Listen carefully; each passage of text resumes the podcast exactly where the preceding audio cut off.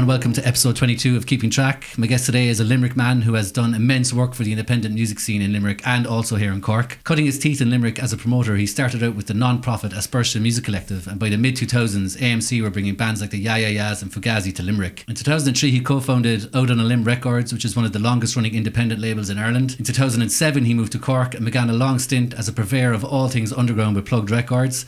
He ran the hugely popular alternative club night Ping Pong he started another independent record label called Penske Recordings.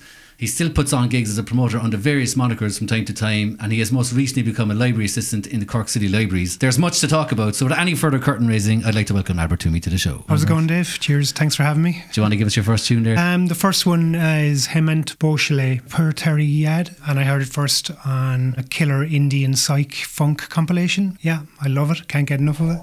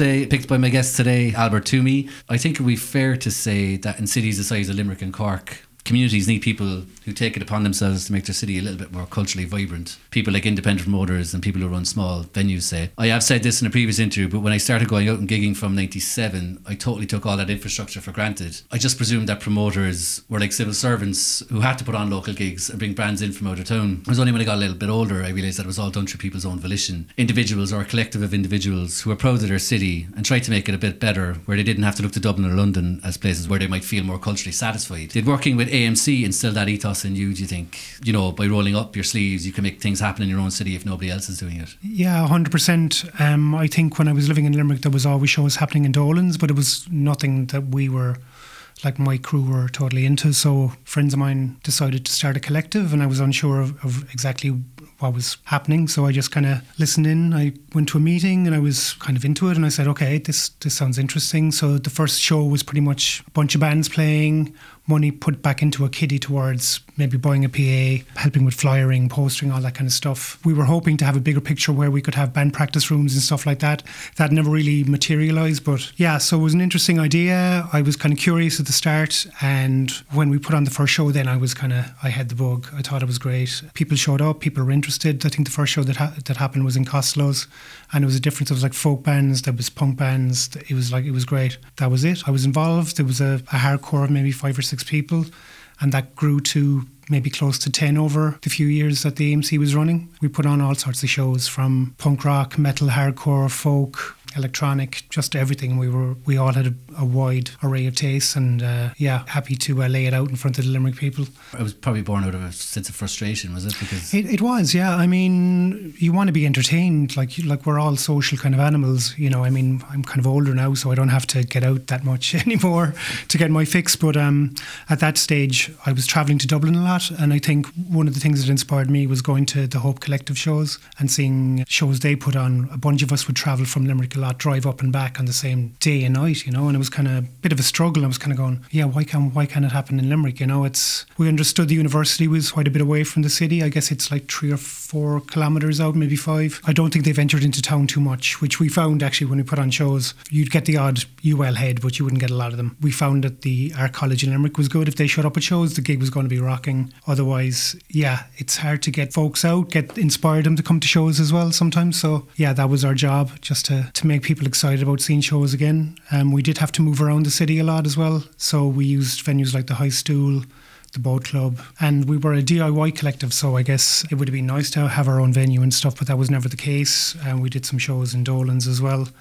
Um, all these things cost money obviously so we just had to be careful. But yeah it was fun. Met a lot of cool people slept on the floor a lot cooked for a lot of people made a lot of friends uh, within the collective and outside as well and met a lot of people in the city that really appreciated what we did. So it was, in fairness, it was a great learning curve for me to understand myself, I guess, and what Limerick is about as well. What year did you start doing that? What year did you get involved? I think it was 1999 when I started getting involved. One of our mates, Trevor Meehan, was running a fanzine called Unfit for Consumption. He was frustrated about the amount of hardcore shows that were happening in Dublin and not in Limerick. So he started reaching out through the fanzine, and people were saying, "Oh yeah, if you can help us get a show there, we'll do it." And before we know it, we were running all ages shows, mostly in the Savoy. And some in the boat club, and it was great for like kids who wouldn't get the opportunity to go to shows, and obviously in pubs that would be over 18 or whatever. We had the opportunity to, as carefully as possible, obviously when you have kids on a licensed property, it can cause problems, but we just had to be careful in that front as well. Parents obviously would have concerns about their kid going to a venue where there would be alcohol. When we ran the Fugazi show, it was an all ages show as well. It's part of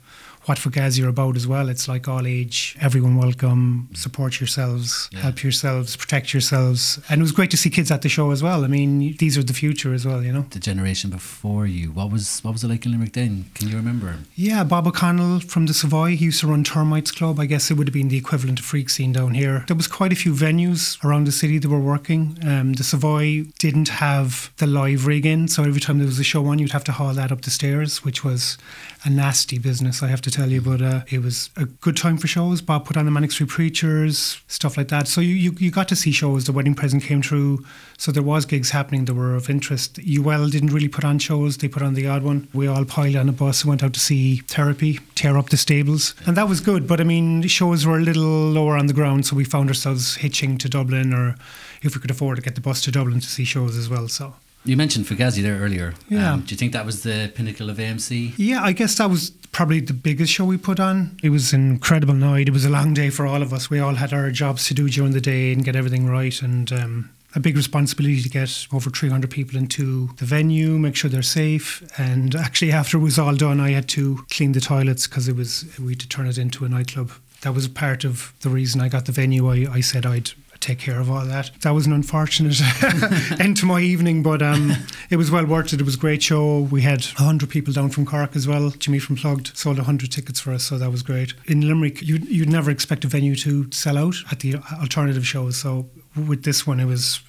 tickets started to pick up and then it was just sold out and it was insane like people trying to get in and but two buses I think or three buses came down from Cork so that was that was great anybody listening who doesn't know who Fugazi are, Yeah. um, can you try to explain their importance as an underground DIY punk band? Do you think their influence can still be seen on bands coming out today? Oh, absolutely. I think, well, particularly on a musical side, yeah, like angular guitars, kind of post-hardcore sound is, is still very popular and still gets me as well. You know, I guess com- coming into noise rock and, and stuff like that. And politically, they were always very sound, playing shows with access to kids as well. Obviously, when it comes to security as well, it's a case of they weren't keen on having, let's say, goons take care of the show. It's like self-policing show. That was a big part of it. I guess lyrically as well, anti-war and just a more humanist ethics. Like that, they were always getting people to look after themselves. I guess, mm. and same with the shows. When people come to the shows, it's like, hey, mind the person next to you. Make sure you have a good time, but just You obviously met them that day. Did they did they carry that through? yeah, hundred percent. It was. I mean, there was some teething issues at the show. I mean, the Savoy was a, is a difficult venue. Again, it was a venue where we had to haul the PA in, get it wired up for sound and everything. A lot of work to do. They were very calm. I mean, they play all sorts of venues, and I think when we booked them, when I rang the agency, I think one of the main reasons that he said yes to Limerick was that it was right between Cork and Galway, and it was a town they hadn't played before. And I think they were always keen to see new cities as well. So that was that was something that was on our side. They had played Cork in 1999. A great show. Nancy's was at that, and I'd seen them in Dublin at the SFX in I think it was 1993. Incredible live band. So I mean, it was very important again for the collective to book them and get the job done and be professional as well. Even though we were a collective, we're not strictly promoters, but we did promote shows as such. I guess. Yeah. Yeah. The next one is one of my all-time favorite bands, Fairport Convention, Autopsy. It's rocking. It's a little long, but it's great.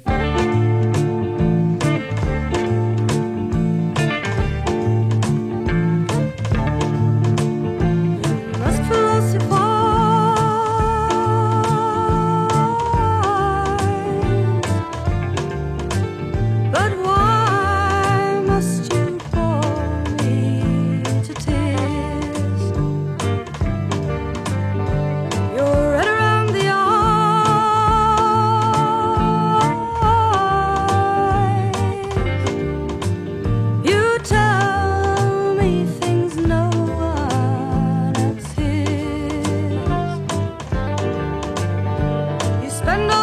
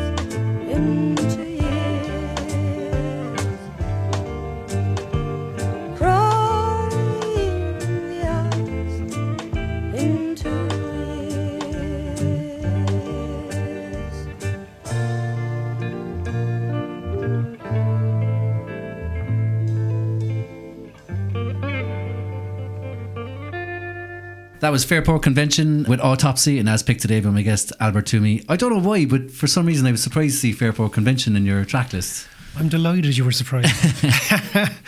um, yeah, I guess there's, there's probably like um, a rich vein of psychedelic kind of s- style that I go for in like when whether it comes to metal or punk rock or whatever, and even the folk stuff, the psychedelic stuff is always. Yeah. Yeah, I'm just into it. I think it's great. Independent promoters, they do take a big chance uh, bringing a band in from out of town, especially. Yeah. Um, the bands come into town and they get their fee regardless, you know. Sure. And most people may not realise it's an independent promoter who also has to have a day job, has taken all the risks in making that gig happen, you know.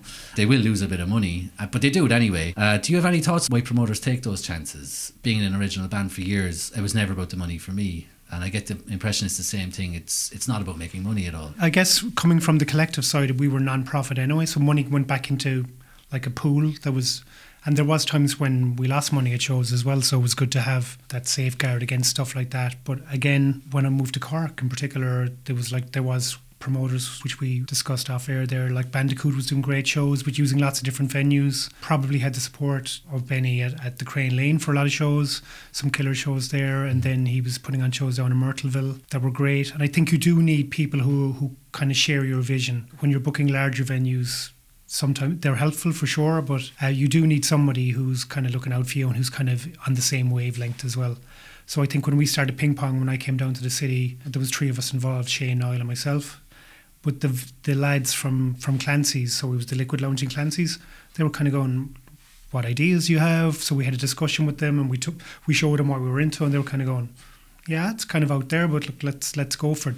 So they were very supportive. They helped us with rider, feeding the band, and with promotion as well. They took a good chunk. They they took a risk at the start of making this work.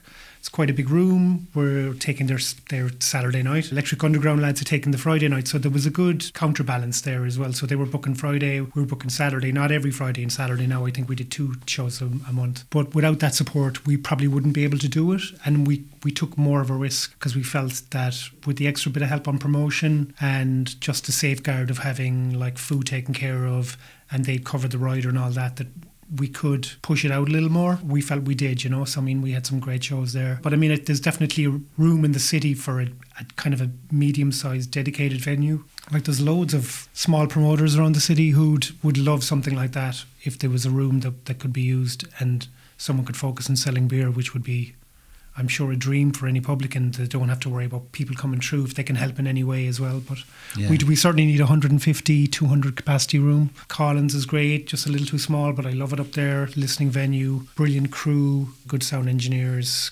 Great new system. Well, it's a couple of years old now. Otherwise, like you've Cypress Avenue, which is a little too big, and the room downstairs, Winthrop, is maybe a little too small. There's lots of different things to think about. Crane Lane is there, but not used maybe to its full potential. Like I think the Half Moon is a big loss in the city for sure. 100%. And you have Fred's, which is probably 80, and then Plugd Yeah, is, is 35 max. But some of my favourite nights now are unplugged. I love them. Like it's great. They've got the the wee courtyard out the back and nice shows getting booked in there. Like Lane Howley played her album launch last year, and it was like glorious, like really really cool. Hmm. I thought we'd kind of found it with the Kino, you know. the That- Kino was was great. Like Joe and Ed obviously had St Luke's as well, but they were using the Kino to to great potential. I thought. So they actually did. They didn't um, half-arse it either. They got the PA in, lighting, backdrops, everything. The bar was well run. The toilets were a, a little tight. It was like obviously because it was a, I guess, a, a cinema. Great venue, and since they leveled the floor even as well, there was like no sightline issues. Sound was good. I, I did manage to book one show, and there was the percolator, no spill blood, and it was like a raging night. It was great, and I think everybody walked away with a good memory of that one. You know, I can remember about four months of going to a lot of gigs there. I think Yeah. yeah. see Fixity and the Jazz Weekend. sure. The Quarter Block Party 2020 was Mhm. there, and it just felt like we Mm. finally got a venue that we, that we needed. That's it, and, And city centre as well. Absolutely, yeah. Yeah. COVID was obviously there's more important things than um, than music maybe in in, the, in in this situation. But um, uh, I think Joe and Ed had potentially looked at creating a new venue after they left the Kino on Ship Street, but it never came together. I think there was so many false dawns and starts. It was just too dangerous a time to to pump a lot of money into a venue and take a risk.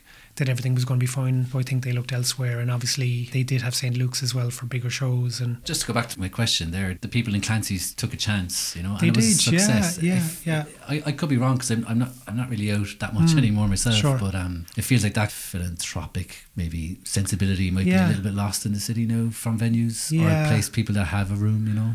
I don't know. Would you agree with that? I, th- I think so. I think if they can sell booze without stressing out too much about anything else, they're just going to do that. That just is that it's more simplistic, you know. It's why go to the extra effort. I think we do need a little more. It's cool to go to like the Crane Lane late at night. I mean, they run great midnight shows there as well. Like uh, Alliance Garden had Yeah. Pot Pot and search results there last week. But I just, I mean, it's midnight and I'm working on a Friday. It's not, it's not built for me. But um, like big fan of search results from Dublin. I would uh, really look enjoy that.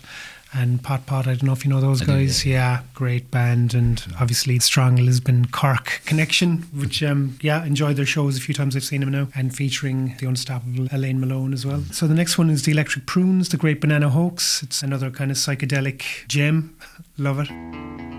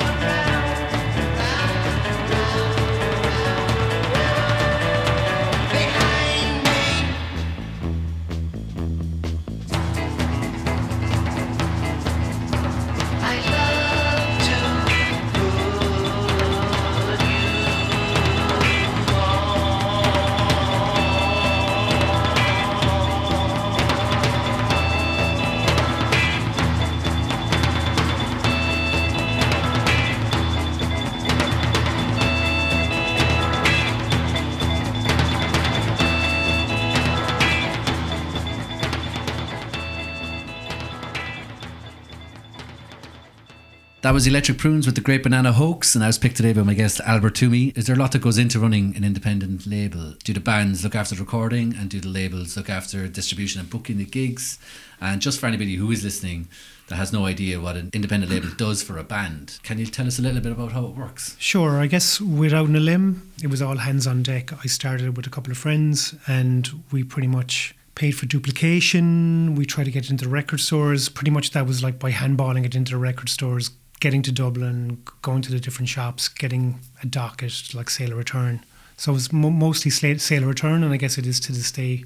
Pretty much, although I was lucky enough with the two labels to get distribution through Cavallero for Out on a Limb, through RMG distribution, and then with a great guy called Seamus Carroll helping with that. He's totally into it. He used to be involved in the Moore Festival and Lazy Bird nights in the International Bar and a total hero, absolute ex Tower Records head, so he knows how it works. So he was brilliant and he helped out a lot. And when it came to Penske, again, we're lucky to have a lot of great record shops in the city.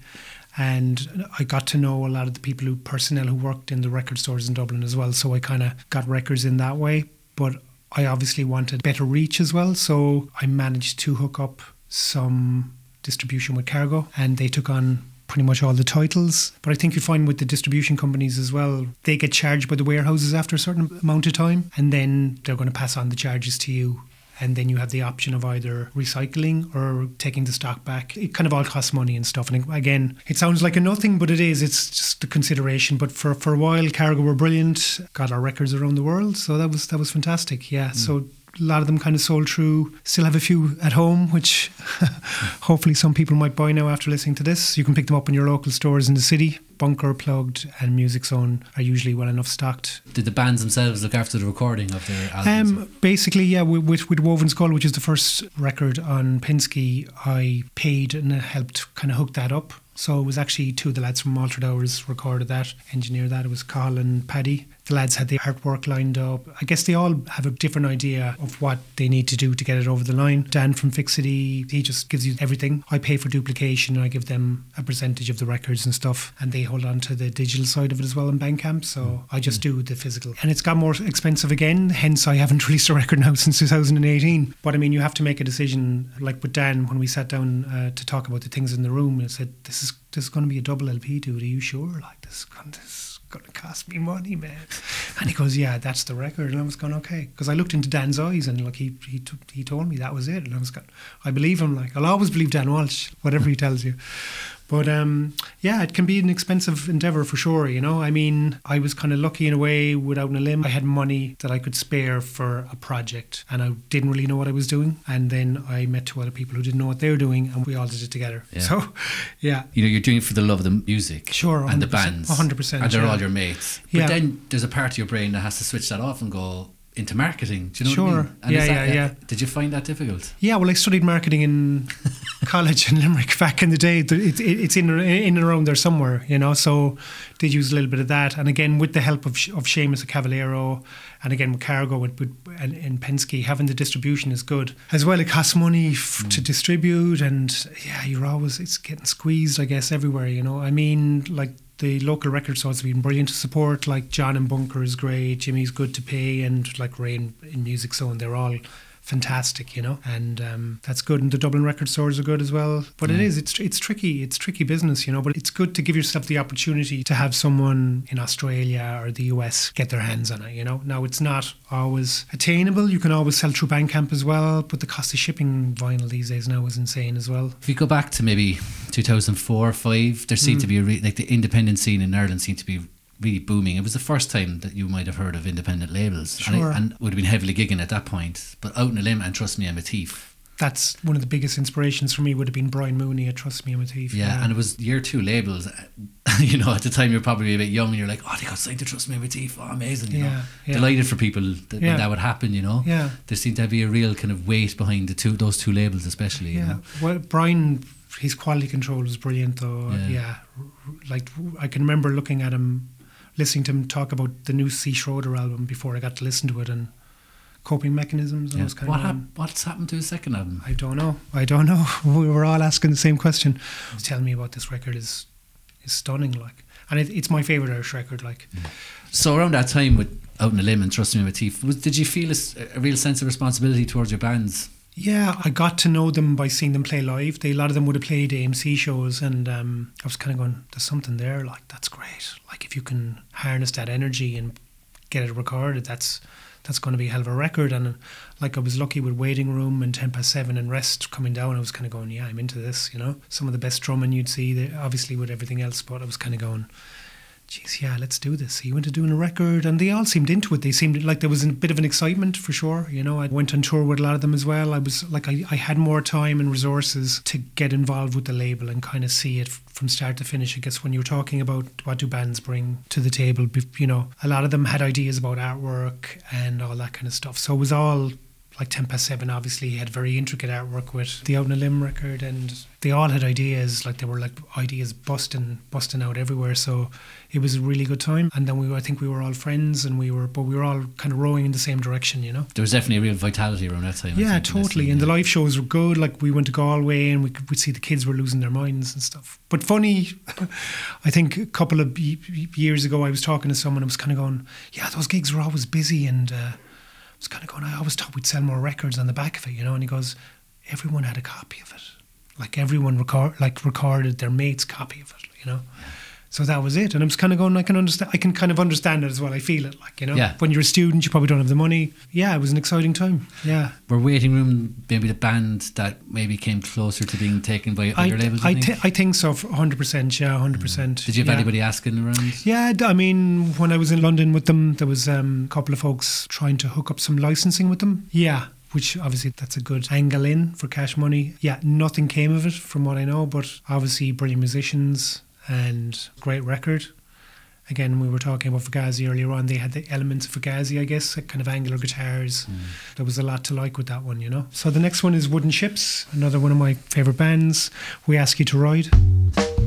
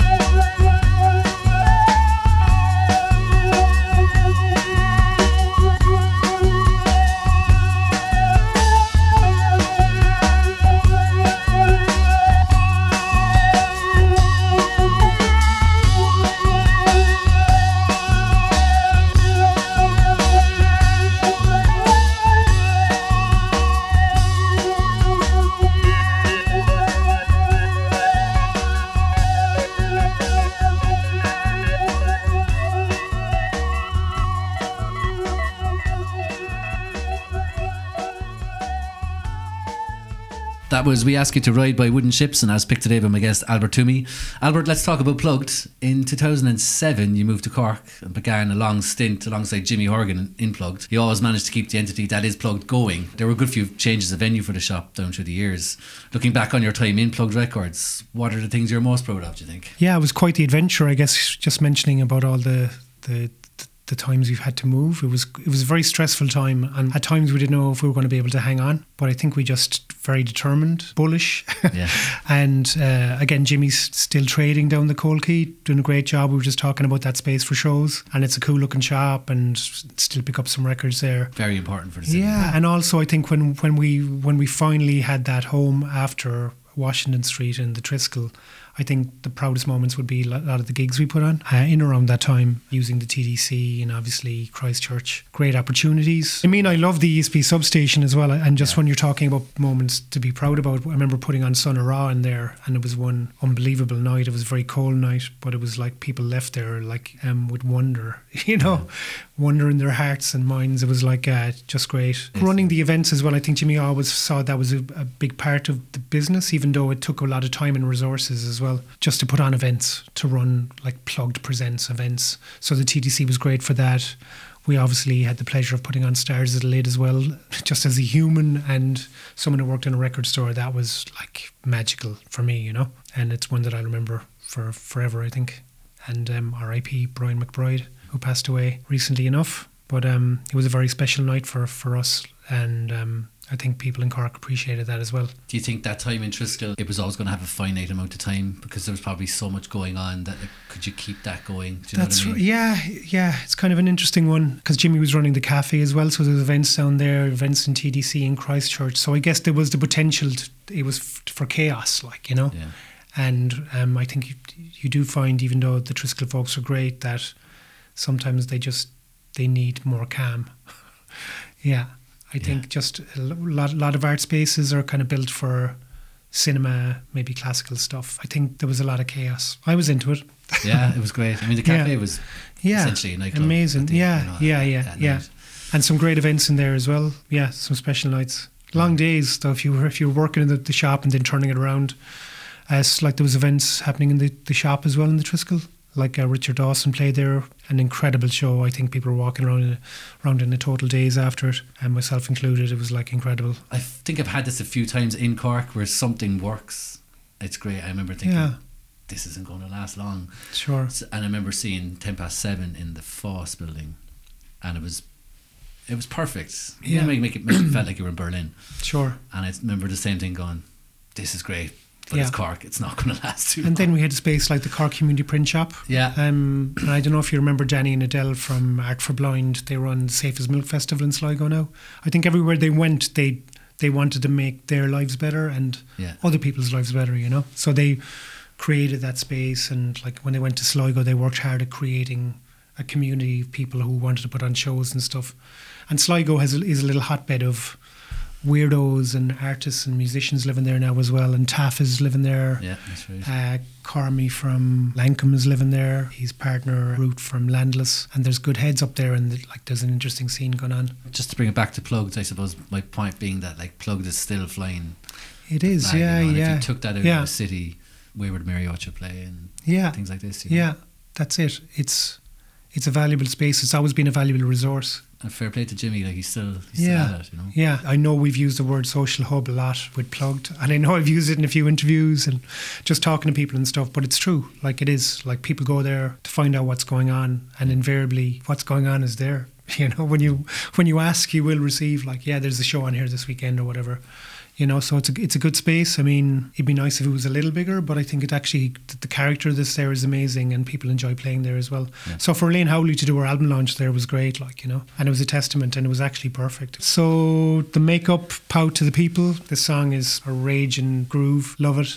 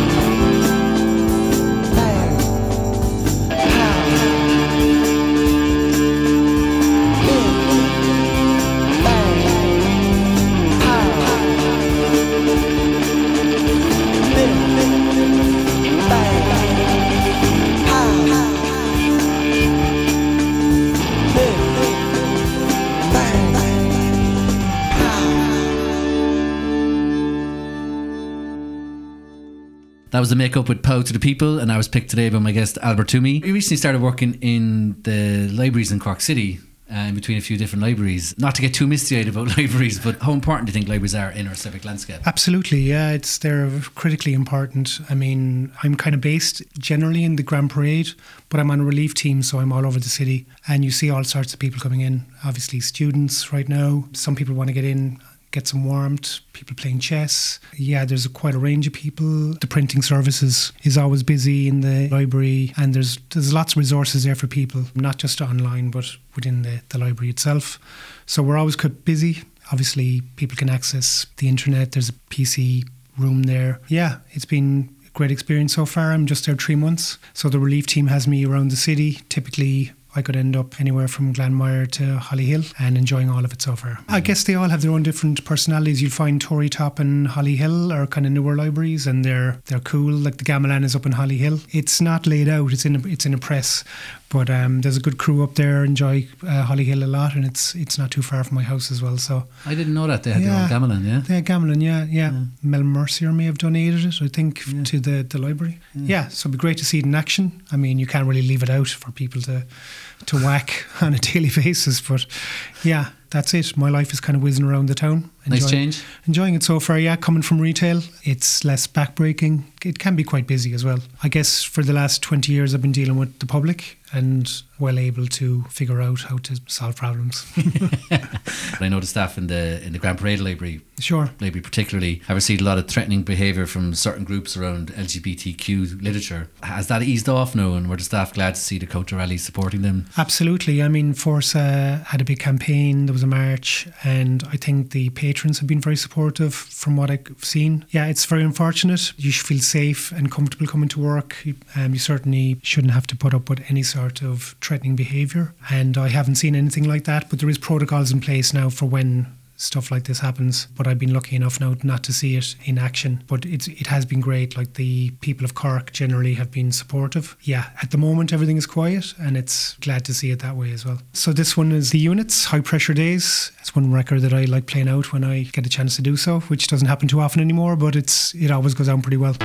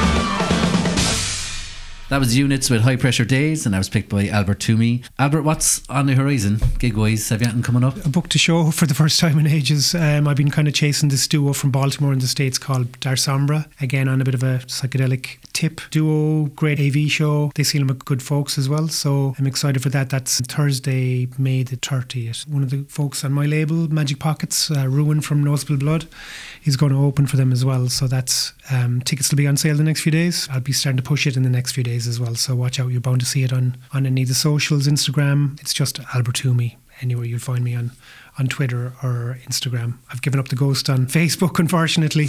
but uh, again, Collins is a good spot to see shows, and this one will be a little unusual for them. It's not going to be too loud, but it could be could be weird. I'm really really excited about this one. Uh, Darsombra are great. They just got booked for Roadburn Festival, which a lot of Cork heads would go to every year, and they're also playing Desert Fest in London and a few other festivals as well, which makes this tour of Ireland easier for them. So they know that they're getting decent fees for the bigger festivals.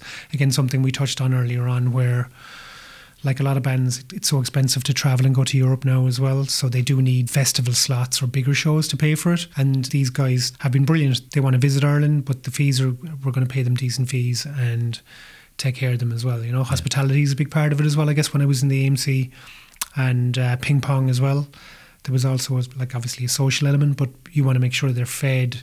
They're happy, and you know sometimes there's a bit of a party on afterwards as well. So that's that's always good. But yeah, so that's that's happening in May, and I'm excited for that. And it's going to be good to get Magic Pockets down as well. He hasn't played in Cork for a while, so yeah, excited for that. So for anybody listening, you know, who might want to get into promoting gigs, Sure. or running a running a label, Sure. have you any advice? Yeah, be sure of what you have and make sure who you're working with, understand what you're offering as well. I guess you do probably need to have an idea in place as well, if it, particularly if it's going to be promoting a show. If you do have any sort of financial or general support, that's a good start.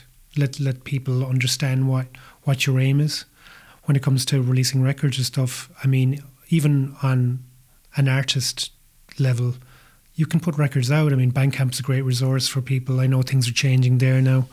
We don't know what the big picture is, I guess, there, but you can do it. Like, I mean, I had um, distribution in the UK, but there's a brilliant store called Norman Records. If you do contact them and say, "Will you take 20 of this?" I'm sure. Well, 20 is maybe a lot, but you you could contact them about taking a record and ask them to be your distribution point in the UK. If they like it, and they they usually do, if you're confident, and they've been great support for a lot of the Irish records, um, particularly my label as well. But otherwise, they've been good to push, and they're well respected in the UK independent scene as well across metal all the way down to folk. So they've got great taste, and they they're kind of tied in with the Quietus as well. So they they're in the year, their hundred best albums of the year, or whatever. Like Norman are kind of clued in there as well. So it's good. I mean, distribution is great. but if if you, you you can find a way to get your records around, like UK and Ireland, obviously are the closest markets to us. The UK's obviously have their own issues at the moment, but um, Norman could take the bite out of stuff like that.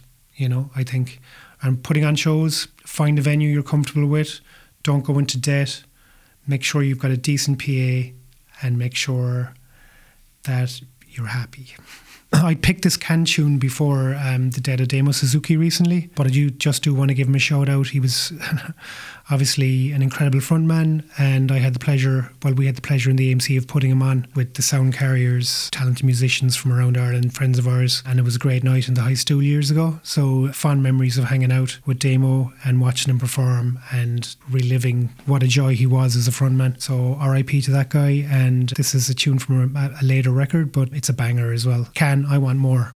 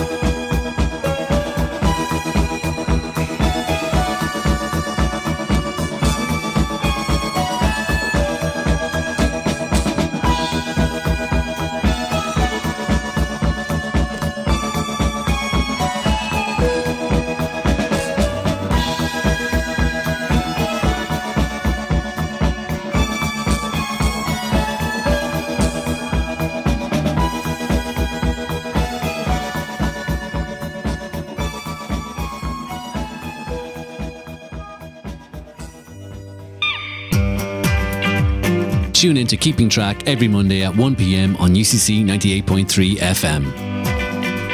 Keeping Track is hosted by me, Dave Hackett. I interview people in our community from all different backgrounds, and my guests also choose the music that they love. In the music. When I'm not hosting an interview, I'll be playing a random selection of alternative music, old and new. Stay up to date with the show on Instagram, where I announce upcoming guests and radio documentaries. You can listen back to previous shows on SoundCloud, Spotify, and Apple Podcasts.